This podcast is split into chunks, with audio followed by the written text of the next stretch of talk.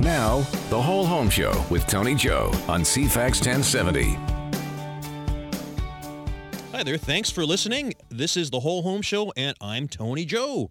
Our show is brought to you in part by Denise Webster, mortgage broker with Dominion Lending Services Modern Mortgage Group, Carrie Augustini, insurance manager for Island Savings, and Carrie Smith, home inspector from Inspectech. If you need an opinion from experts in insurance, mortgages, or building inspections, these are the experts that you need to talk with. To find their contact information, just visit the CFAX 1070 website, look under shows, and there you'll find us, the Whole Home Show with me, Tony Joe. All their contact information is there, or you can always find me online or on social media, and I would be happy to connect you. My background as your host for the next hour is as a locally born and raised real estate agent. I've been helping people buy and sell homes since 1991.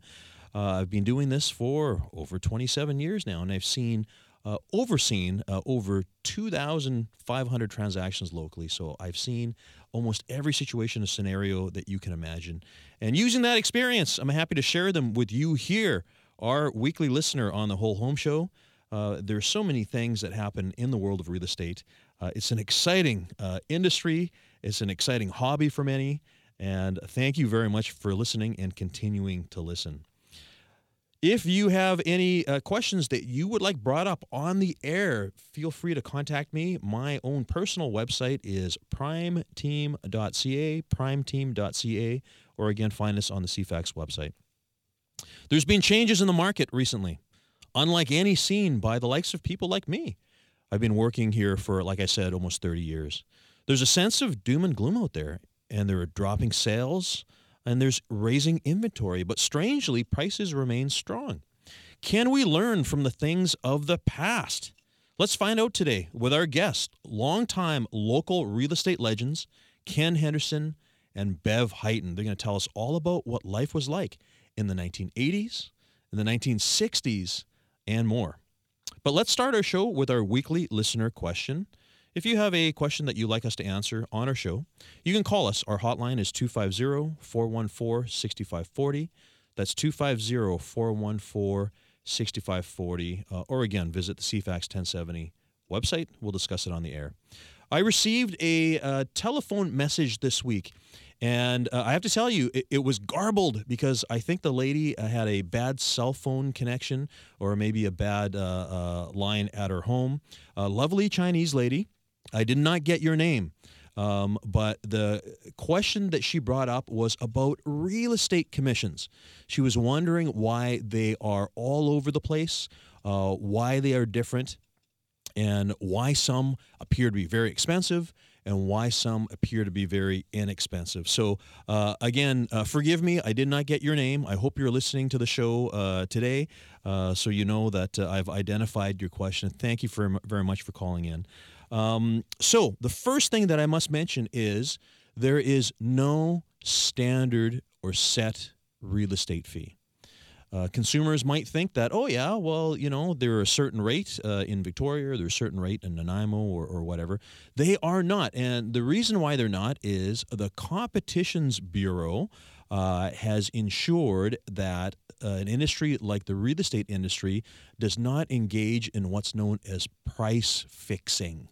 Price fixing, uh, as, as you may know, uh, is where an industry or a group uh, colludes together to try to make, th- you know, it's kind of like the gas. It's like gas stations. How, how is it that they're, they're, you know, the prices are always the same? You can't really go shopping with a lot of range with gas stations. Anyways, I, I'm just getting off topic here a little bit. Um, the real estate fees are not fixed. So the government basically allows real estate professionals to have their own fee based on their own value proposition and what it is they are going to offer to the consumer. So I just want to make it very clear here the real estate industry, the real estate boards, the real estate uh, uh, councils, they do not dictate real estate fees. It all depends on the individual and what it is they're going to provide to the consumer. So Getting back to your question, you have noticed that some fees are high, some fees are low. Uh, and that is true in all things. It's the same as when you're shopping for a car. You know, on the outside, a car's got four wheels, got a steering wheel, they all do the same thing. But there are uh, Hyundais and there are Mercedes Benzes. You get very nice Hyundais, but you also get um, uh, very fancy cars like Bentleys or Rolls Royces. I'm not suggesting here that you need to pay Rolls Royce dollars for your real estate fee, but what I'd like to say is you should at least be getting the value that you're expecting. So, what is it that the real estate agents are offering for their real estate fee? You know, there are many different business models out there. Uh, there is something called a mere posting where you can hire a real estate agent just to post your listing on the MLS service, but they will not provide any other service. No open houses, no uh, no handling of realtor inquiries. So in other words, you have to handle all of that. Uh, you have to basically negotiate your own transaction. They will not provide any sort of agency representation or any sort of um, uh, liabilities. Uh, and they will do that for a very minimal cost. And, you know, there are some people where this actually works. There are people that sell their own cars. There's people that sell, you know, their own stuff. Pe- there are people that have that temperament and have that ability to do so. I would say the vast majority of consumers don't have those skills when it comes to real estate or a house. It's a very complicated process. Uh, the legal profession tells us that uh, nearly 100%, something like 97% of transactions that occur uh, at law offices happen with real estate professionals involved. So it, it does uh, say something about the requirement of uh, agency and the requirement of um, professional responsibility in such a huge, huge transaction. So um, I will give you some tips for any of the listeners here uh, who are wondering about real estate fees and how to find out uh, exactly what it is uh, you're getting for it. Well, first of all, interview agents. Uh, it's always a good practice to at least meet two, maybe three agents to shop around. It is a big decision. It's going to be a big investment in your future because this agent is the person that you're going to hire to try to get not only a sale of your home, but a maximum sale of your home. You want to make sure that you extract every dollar you can out of the property. So go meet with a couple of agents, get a sense of their capabilities. And, and here is the difficult one. Sometimes people make their decision based on um, chemistry, how they feel about the person you know, oh, you know, she she feels like she's a nice uh, agent and she'd be great. But the question is, does that agent have the capability? Does the agent have the skills and the ability that are demonstrable? Are they able to demonstrate that they have a track record, a successful track record of being able to find a buyer for your home, to be able to negotiate strongly, and to be able to get your property sold? Because for for many agents, let's face it, it is a part-time job. You can have another job when you are a real estate agent. So some people do it on the side. And the question that I would ask you is, would you ever hire a part-time brain surgeon? Or would you ever hire a part-time lawyer? That option is there. You can do it. But I'm just hoping that you're not paying the same dollar for a part-time agent that you would for a professional who has who's got a track record and has uh, and is able to demonstrate their their skills. You will also want to ask for testimonials. So in today's day and age, everything's online. There are rating uh, uh, resources out there. There's Rank My Agent, Rate Your Realtor all of these things online. You can go up. Um, agents locally here in Victoria have profiles. I have a profile. Uh, we it's just like when you're choosing a restaurant. You want to check out reviews. You want to know how that person has done for their past clients. And uh, sometimes actually, you'll read comments um, uh, from consumers that had a bad experience and will will uh, will describe it, but sometimes the realtor will respond on the posting site and explain exactly why it is. Um, so that's something else that you should do as well is check out rating sites, ask for testimonials, ask them for uh, names and numbers of past clients, past customers who they have served. Um, there's so much to consider, but again, I just want to reiterate the fact that there is no set real estate fee. Realtors can set realtors can have fees based on their value proposition. Uh, that's one of the fun things about the business, but it is something that uh, is a little more complicated for consumers to navigate. Just do your homework and make sure you're getting what you're paying for. Thank you very much for calling in. Again, I apologize I didn't get your name. Um, for anyone else, if you're calling in, please be sure to repeat your name uh, and leave your phone number so I can call you back. The phone number is 250 414 6540 or find us on the CFAX 1070 website. We need to take a quick break here, but when we come back, we'll be talking about the history of real estate in Victoria with some local legends. Back in a moment. You're listening to The Whole Home Show with Tony Joe on CFAX 1070. Hi there. Thanks for coming back. You're listening to The Whole Home Show, and I'm Tony Joe. The Victoria Real Estate Board is an association of 1,380 realtors, as the number stands right now. Uh, the Real Estate Board has been in existence for a number of years, coming up to its 100th anniversary in a few years' time. And I have mentioned uh, many times over the years that I had the privilege of being the past president of the Real Estate Board. I was the president in 2008. And you may wonder, what does that mean? What, what does it mean uh, to be, first of all, the Victoria Real Estate Board, and secondly, to be its president? Well, first of all, uh, we provide services to the real estate community. If you are on realtor.ca, you're doing searches for properties, you should know that the data that's there on the system comes from the realtors in Victoria. And it's the Victoria Real Estate Board that provides all that data. You know, if you're wondering, how many days on market a property has been on, what the sold price was, if it was listed before. All of this data comes from the real estate board. It doesn't. It doesn't come from the government. A lot of people think that the government provides this information or the assessment authority provides this information. In fact, it's the reverse. The assessment authority gets their all of their data, all their real estate data from the real estate board. So it's a really important resource not only for the realtors in Greater Victoria, but also for the community at large. The real estate board also does things like uh, holding their members accountable. So if there is a complaint from a member of the public, goes through a process and a system, and realtors can get reprimanded for any sort of bad behavior or uh, not handling their customer as they should. Being the president of the real estate board means uh, generally being the spokesperson for the association uh, and also just having a very good understanding about what is going on, not only in local real estate, but also the needs of the realtors in the community and also the community as well. What buyers and sellers are uh, wondering, you know, what their concerns are, uh, often legal concerns, uh, and of course, government concerns because with changes in government, there are changes in rules. There's been a lot of changes recently. You've heard about it uh, over the years, or over the, the past few months, anyways, on our show here. So that's what the real estate board is all about. And I have with us today two guests, two very distinguished guests. They're in the studio right now. Uh, they are also past presidents of the Victoria Real Estate Board. I mentioned to you I was 2008. These gentlemen come uh, to us with some uh, background going even even further back than that. Uh, we have with us here Ken Henderson and Bev Highton. Ken and Bev, thanks for coming on our show. Our pleasure. Glad to be here. We're going to start with Ken. Ken, right. uh, you uh, you you were the principal of uh, Henderson Realty. I was. Yeah, uh, I remember the office on Quadra Street when I started at Yes. Ocean City Realty. Just I'm around the still there. Still there. Yeah. Uh, you bet. And um, when did you get licensed? How long have you been involved in real estate? I was licensed in 1969 or 70. okay. All right. I'm happy to report I was around at that time. Yeah. I may have been very little, but Yeah. uh, yeah. We didn't have houses at that time. We just had tents and igloos. And it seems that way.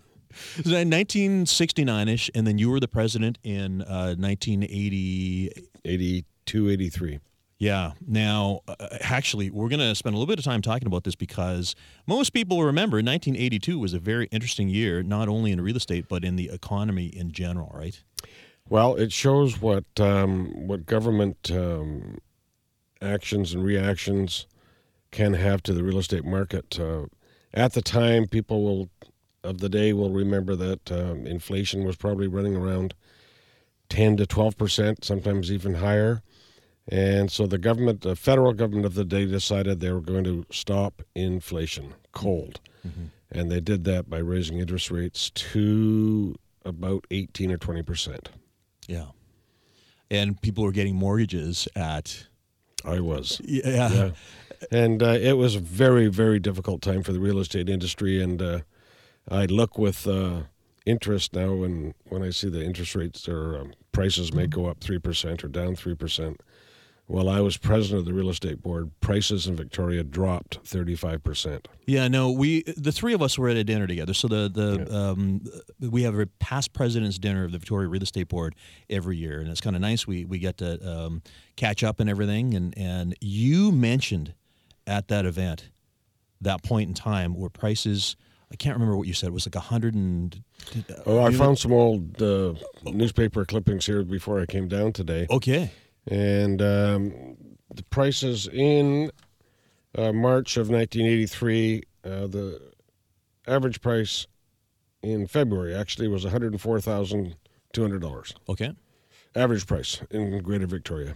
All right. Which, of course, everyone right now would be going, "Oh my goodness," because the average price is nine hundred and twenty thousand dollars, right? Yes. Yeah. And um, but let's face it, even back then, one hundred and four thousand dollars, that was a lot of money, right? Actually, I, I thought at the time that all of these houses that were on the market, and, and I commented um, at the time because there was a lot of pressure on me to explain why houses had dropped from 136 down to 96 in in uh, mid 82. Yeah. But actually, I thought uh, that they all represented tremendous bargains, especially in the uplands. Yeah. Um, uh, my wife and I looked at a house in the uplands for one hundred and sixteen thousand dollars. At that time. Yeah, and we we we didn't buy it because we couldn't afford it. But uh, um, I actually thought they were all tremendous bargains at the time, but it was a factor of interest rates. Okay, so so let's just step back a little bit because you you had mentioned that those were the figures from one hundred and thirty six thousand dollars to ninety six thousand dollars in a year or something, right? Mm, yeah, I think overnight. Overnight. Okay, Yeah. so so in my is, office, yeah. I remember distinctly because these things have a habit of um, staying in your memory. Um, You remember the specific night. my office in around uh, say March of '82 did about 60 ends, like sales, Yeah. listings and or sales. Yes. In the following month, we did three From sixty to three. exactly. All right. Um, and was that just a blip in time, or no, that was that? that extended right through my two years as president of the real estate board, Yeah. and uh, and um, the recovery took a long time, a long time, and uh, it was a very difficult time. Uh, but it does put in perspective uh, government actions can have on the value of real estate, and I think we're seeing that today a bit. Okay, so let's just get something straight here. Uh, overnight, it went from one hundred and thirty thousand dollars to ninety six thousand dollars, and it the market ground to a halt. Whereas, you know, the the rhetoric today is, if property values went down thirty percent overnight, a whole bunch of people would jump into the marketplace and want to start buying. So then, what what happened in 1983, 82, 83, where that stopped? Well, a lot of people, a lot of projects came to a halt. Um, builders went broke, and projects st- uh, stalled, and um, very difficult time for our um, real Economy, estate community. right. And so, um, a lot of people lost their jobs for starters. Not just real estate. Not no, particularly in the construction industry. Yeah. Um, electricians, drywallers, No more work painters, carpet, appliances, roofers, steel workers. Yeah. It just all came to, to a stop. And in fairness to the government of the day, it did stop inflation. Okay. You know, it was a, they were desperate times. But I'm just mentioning it in relationship to the average price that you mentioned today. Yeah. Well, and and and again, you know, it, it, we we're hearing this now with some of the changes that the government has implemented. There have been um, development sites that have canceled; they've stopped as a result of this. You know, 400 units in Langford. Uh, you know, other other locations as well too. Is this an indication of you've been there? Like you remember the day? Yeah. Is this? Are we seeing this again? I, don't think to the same extent because uh, we have to keep in, in mind the um, interest rates of the day were 18 to 20 percent, and and today we're thinking interest rates have gone up to three and a half percent. Yes. Yeah. And Three so- seven five. It's a Yeah, lot of so money. uh, right? it's it's not quite the same. Okay. Interesting. We're talking with Ken Henderson. Ken is a past president of the Victoria Real Estate Board, longtime established uh, real estate professional here in Greater Victoria, talking about the. Uh, it was like a Black Thursday or something. Everyone talks about Yeah. that, right? Yeah, I remember a friend of mine who shall remain nameless, but he said they're going to be drum- jumping off the window ledges from this one. Oh my goodness. They're going to be hanging from the edges Yeah. by their fingertips. well, listen, hold that thought. We're going to pick up this conversation. We need to take a quick break here. We'll be back in just a moment with past presidents Ken Henderson and Bev Highton.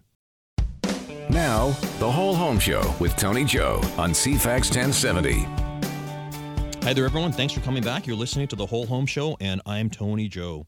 Our show is brought to you every week in part by Denise Webster, mortgage broker with Dominion Lending Services Modern Mortgage Group, Carrie Augustini, insurance manager for Island Savings, and Carrie Smith, home inspector with Inspectech.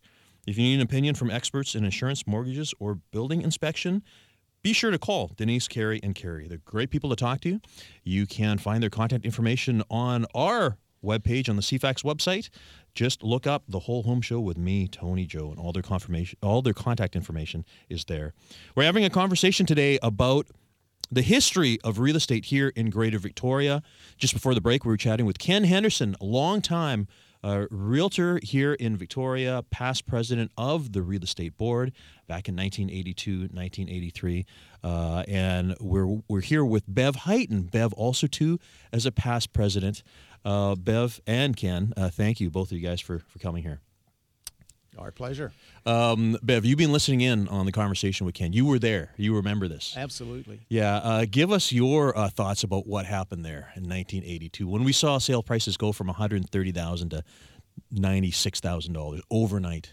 Well, what it really does is it um, uh, indicates the uh, cyclical nature of uh, of real estate, and it it uh, changes dramatically um, over the years. In fact, I have a an article out of a national magazine which indicates uh, the headline story being "Why can't these people buy a home?" The housing pri- uh, housing crisis in Canada is out of control, and it goes on to talk about 1,500 hard to house house uh, people in Victoria. And uh, the interesting thing about that article, even though those headlines could be produced today and would resonate with people, that article was printed in 1967, in May of 1967. Okay. So if you go back to that time, there was the similar headlines as you have today indicating a housing crisis.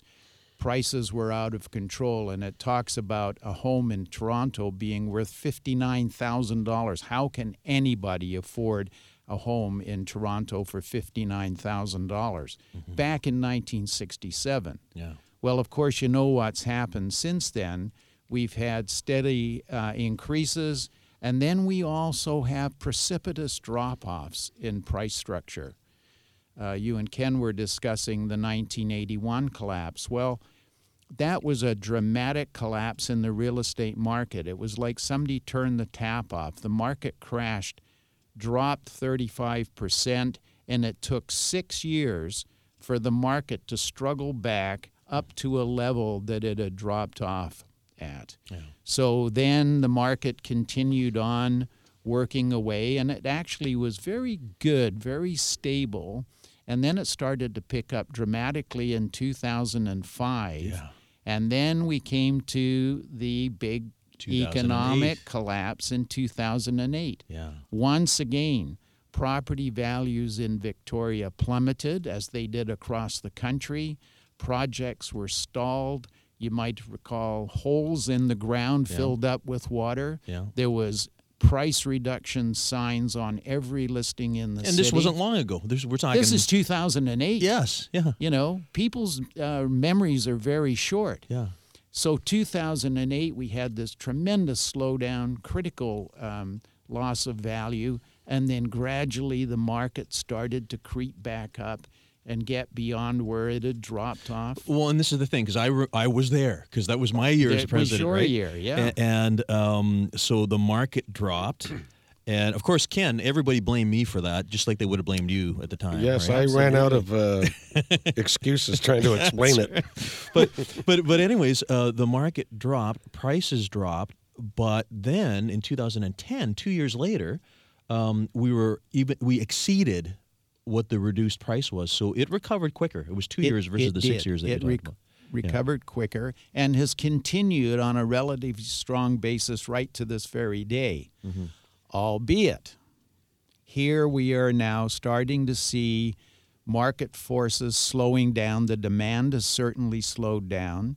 The amount of inventory coming onto the into the marketplace, just even in the MLS statistics, is increasing dramatically. Numbers of sales have reduced.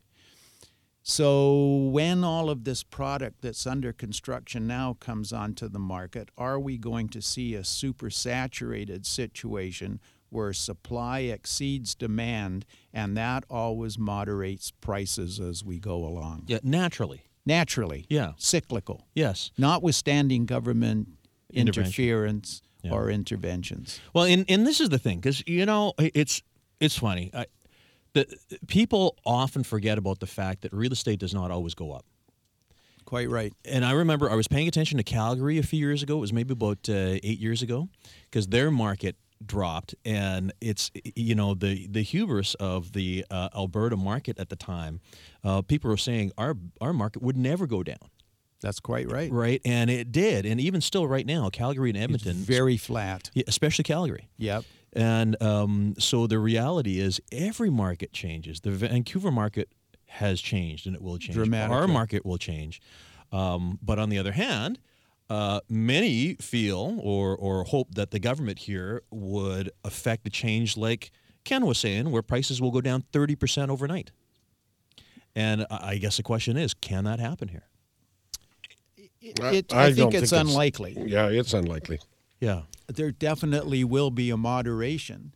And as people um, need to sell in a in a slow market, they will adjust their prices down in order to capture that buyer that's out there looking for a bargain.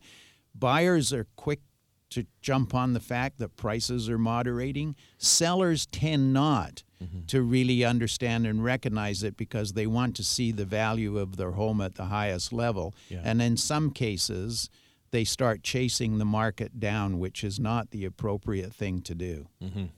Yeah, and what you're talking about is when you see a house that's been on the market for a long time, has had a number of successive price reductions, and um, the seller will feel because it's true that they're behind one step of the market all the time, right? Yeah, maybe they should jump ahead Yeah. and have the market come to them. Yeah, how true, how true. Uh, you know, Ken, I'm just, I, I'm, I'm still thinking about what you said about your office going from sixty, from uh, however many, 60 ends, sixty sales to three. three within a month. Yeah, within 30 days. Yeah, and uh, it was quite staggering. It was just an amazing thing. It was it was just like somebody turned the lights out at three o'clock on a Friday afternoon, and that was it.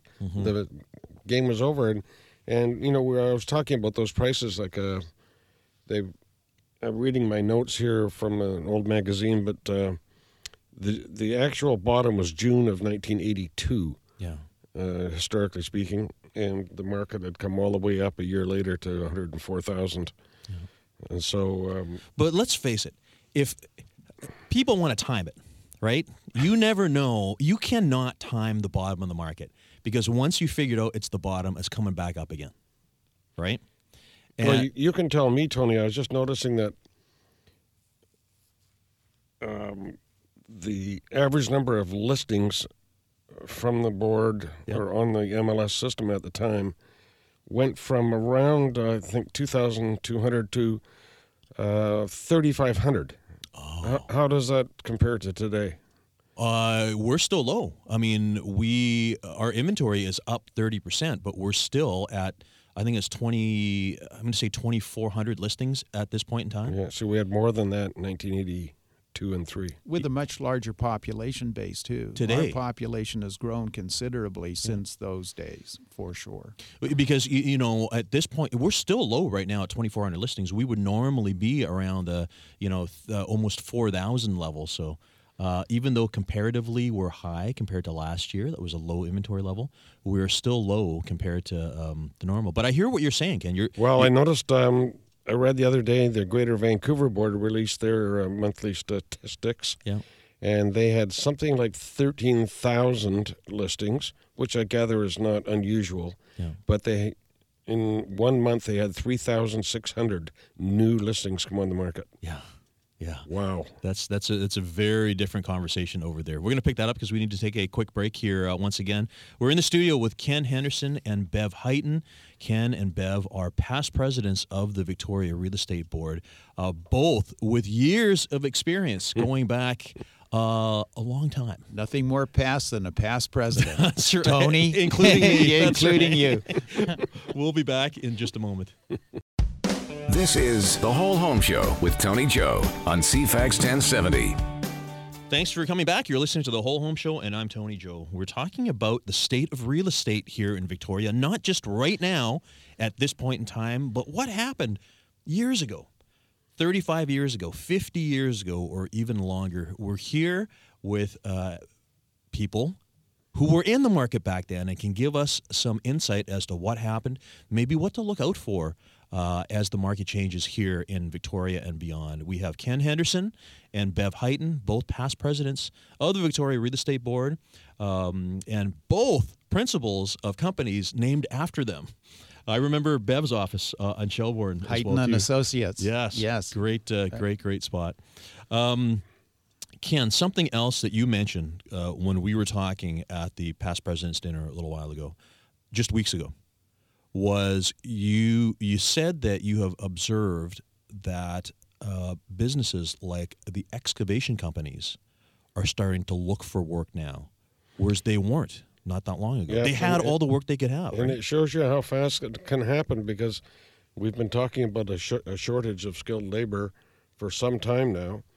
And um, one of my friends said the, they've had several calls from excavators wondering if they had any new projects coming up. And another associate uh, is building a rental housing uh, project. And they like about eight drywallers on site because it you know works in conjunction with the the other trades as they move up uh, a floor. And all of a sudden, one day there was 30 drywallers on site, wow. and uh, this was just a week ago. Okay. And uh, whereas six months ago you couldn't find a drywaller. exactly, and now uh, this one, the subcontractor, uh, didn't want to lay off his excess drywallers, thinking that there's another job around the corner. But that's how quickly it can happen. Okay. So for our listeners here, th- this is alarming because um, our our market has been such that the the real people are buying things, right? So the the developers are feeling uh, pretty confident. It's a risky proposition to be a developer because they start putting money in a hole in the ground, they don't see it back for four years, five years, right? Um, so the excavators are usually the first line, you know, the first guys making that hole in the ground. Um, and if these guys are right now looking for businesses starting to get hungry, what does this say about the rest of the trades after that? Because you got the foundation guys, and then you got the framing guys, and then you got the electricians and the drywallers. Well, and the there's a lot of holes in the ground. There's a lot of projects coming out of the ground. So I think the construction industry is going to be strong for at least two years. It's going to slow down for sure, but but there's just so much work uh, in front of us everywhere you look in Pandora and and elsewhere. There's uh, holes in the ground. So I, I would like to pass along one word of caution, though, and it's something that I dealt with back in back in the day and that, and that is uh, the situation where people would buy a house without selling their own home 1st and uh, and that was the major major issue that we found that people were getting stuck with two homes. Yeah. And so, as a word of caution, I would say to any prospective buyers out there, uh, um, don't get stuck with two houses. yeah. Okay. And you know what? Actually, that that uh, making an offer on a house without having your house sold in a strong market like we just came from, where a seller is pretty well assured that the minute they stick a for sale sign up on their lawn, it's going to sell overnight.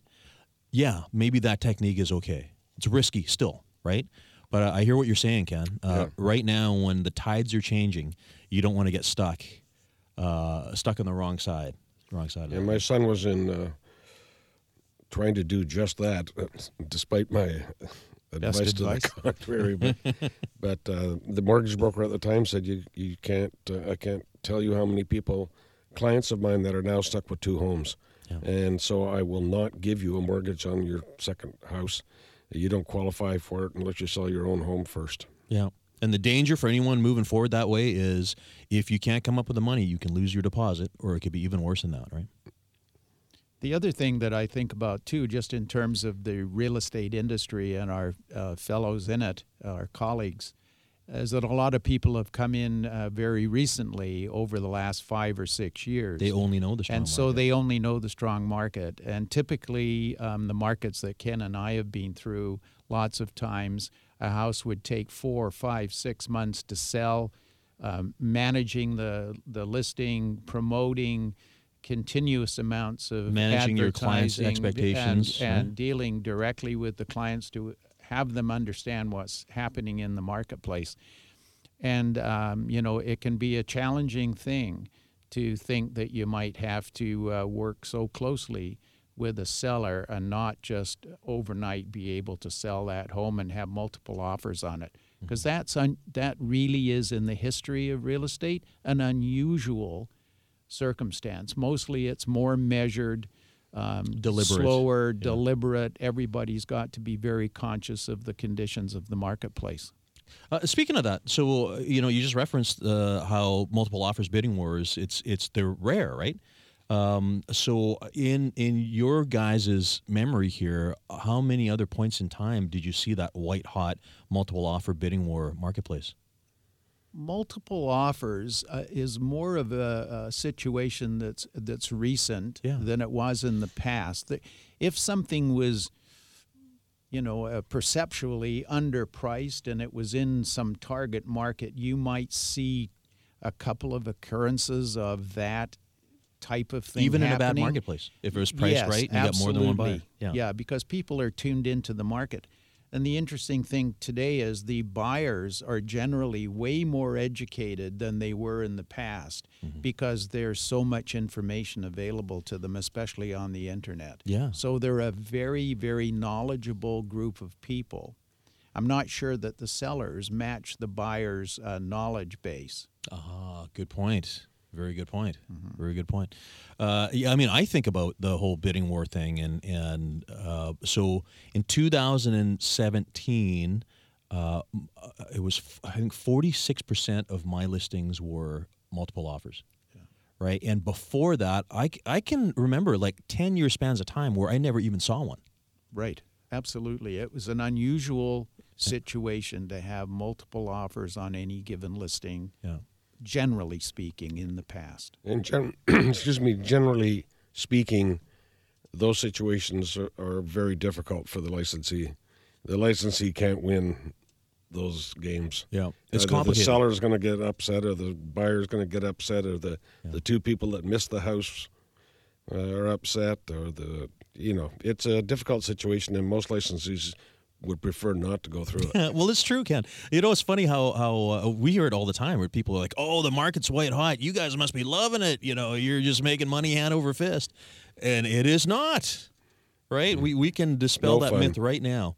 A hot marketplace is not a a, uh, a fun time for the real estate business. No, that's true. Yeah, and then the reason for that is anyone who's working with a buyer who is out there desperately trying to find a property, they are writing offers on 5, 10, 15 houses not succeeding, and it's basically work times 15, Yes, indeed. right? And conversely, in the in the opposite type of market where prices are plummeting and sellers are desperate and their value of their home is less than what their mortgage is, um, that's equally difficult for the uh, licensee to deal with. So what we like is a nice stable market with a little bit of inflation to bail everybody out of their situation, but not so radical that it's fast moving with multiple offers or conversely a serious drop in value. Yeah, you know, I'm, I'm glad you brought that up because it, it really, you know, we hear it all the time where, where the, the general thought is, you know, the, the real estate business loved that that crazy, crazy marketplace, and, and we don't. Oh, very difficult. Yeah. Yeah. Of course, the residential uh, realtors definitely get it in the neck because, of course, it's so fraught with emotion. Yep. And uh, people looking to uh, secure that home for their future. Um, it puts a lot of stress on not only the individuals involved, but the licensees working with them. Very difficult. Yeah, actually, and you bring that up because you um, you're the managing broker of a commercial uh, brokerage. Yes, commercial. Yes. So much more sane, of course. you Much know. more say- So what what has been um, what's been the, thought from the commercial world about uh, shifting the marketplace recently? Well, the commercial um, business is more to do with um, math- mathematical returns on investment. So it's a little more um, technical in nature, and emotion doesn't play such a big role in the uh, in the decision making process. Um, so you don't get the wild swings in the commercial world, such as you have in the residential world. Um, you do get uh, different levels of uh, return expectations, and that talks about capitalization, income streams, and a whole bunch of stuff that is a little too complicated to go in at this moment. But the commercial world um, is a bit more stable, but it's more mathematically um, thought out. Yeah. Yeah. Yeah, but you're right. High emotions, and that's the thing about uh, when when you're playing with somebody's home. Yeah. Yeah, or and the prospect of being homeless, right? Uh, whereas uh, as things start shifting, now all of a sudden people, like you said, uh, they're not selling in four days; they're selling in four months. Tony, the uh, commercial market is not immune to the uh, to the new marketplace. Um, witness the Sears being uh, vacating Hillside Mall, Yeah, and uh, Omicron just uh, canceling the project out at the uh, airport lands. yeah, yeah, and uh, I'm in the retail business in a small way, and and we're noticing more difficulty in leasing up small spaces.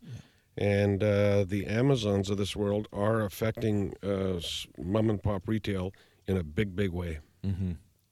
Yeah. So it's it's sad to see, unfortunately. Yeah, we manage a lot of um, properties in the city, um, shopping centers and office buildings and the like. And so the tenancy of those definitely reflects to some degree the uh, market. The market. Yeah. Well, I I mean, where my office is in the Oak Bay Village, right? It's Yes. it's kind of sad to see. It's hard for little operations, those mom and pop shops, to make a go at it uh, in in the retail world. Absolutely. Yeah, which is sad because you know that's what those little villages were all about, right? Well, uh, was it Rona just closed 40 stores in Canada? Yes. Yeah. So the retail market, the commercial market, and the housing market, it's all, it's all always in flex, flux. Well, I, I guess the biggest thing here is we've had some government uh, controls recently here speculation tax, foreign buyer tax, a number of things, and they were meant to cool the, the real estate market. I think it's one of these be careful what you wish for, right? Yes, and of course, I mean it's coming in at a time when the market is already cycling. Yes. you know It was due. Uh, it- this is just loading difficulties on top, and they may get more than they bargained for. And you know, we know the government relies on property transfer taxes. Well, property transfer taxes are going down. So where are they going to get that additional revenue from? Yeah. Well, they've been collecting in excess of a billion dollars a year A lot of as money. a result of that. Yes. I was just talking to a friend last night who had hoped to sell his condo, but the buyers walked Yeah. because the uh, property purchase tax, irrespective of the foreign buyers tax, the property purchase tax was $110,000.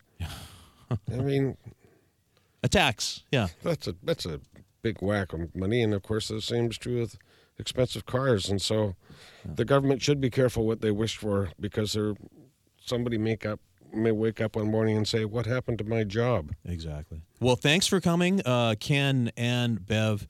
Uh, always great having your your insight and your background uh, in local real estate uh, and in Victoria in general. Bev Highton and Ken Henderson, thanks for coming. Thank, Thank you. you. And to the rest of our listeners, thanks for listening in. We'll be here for you again this time next week.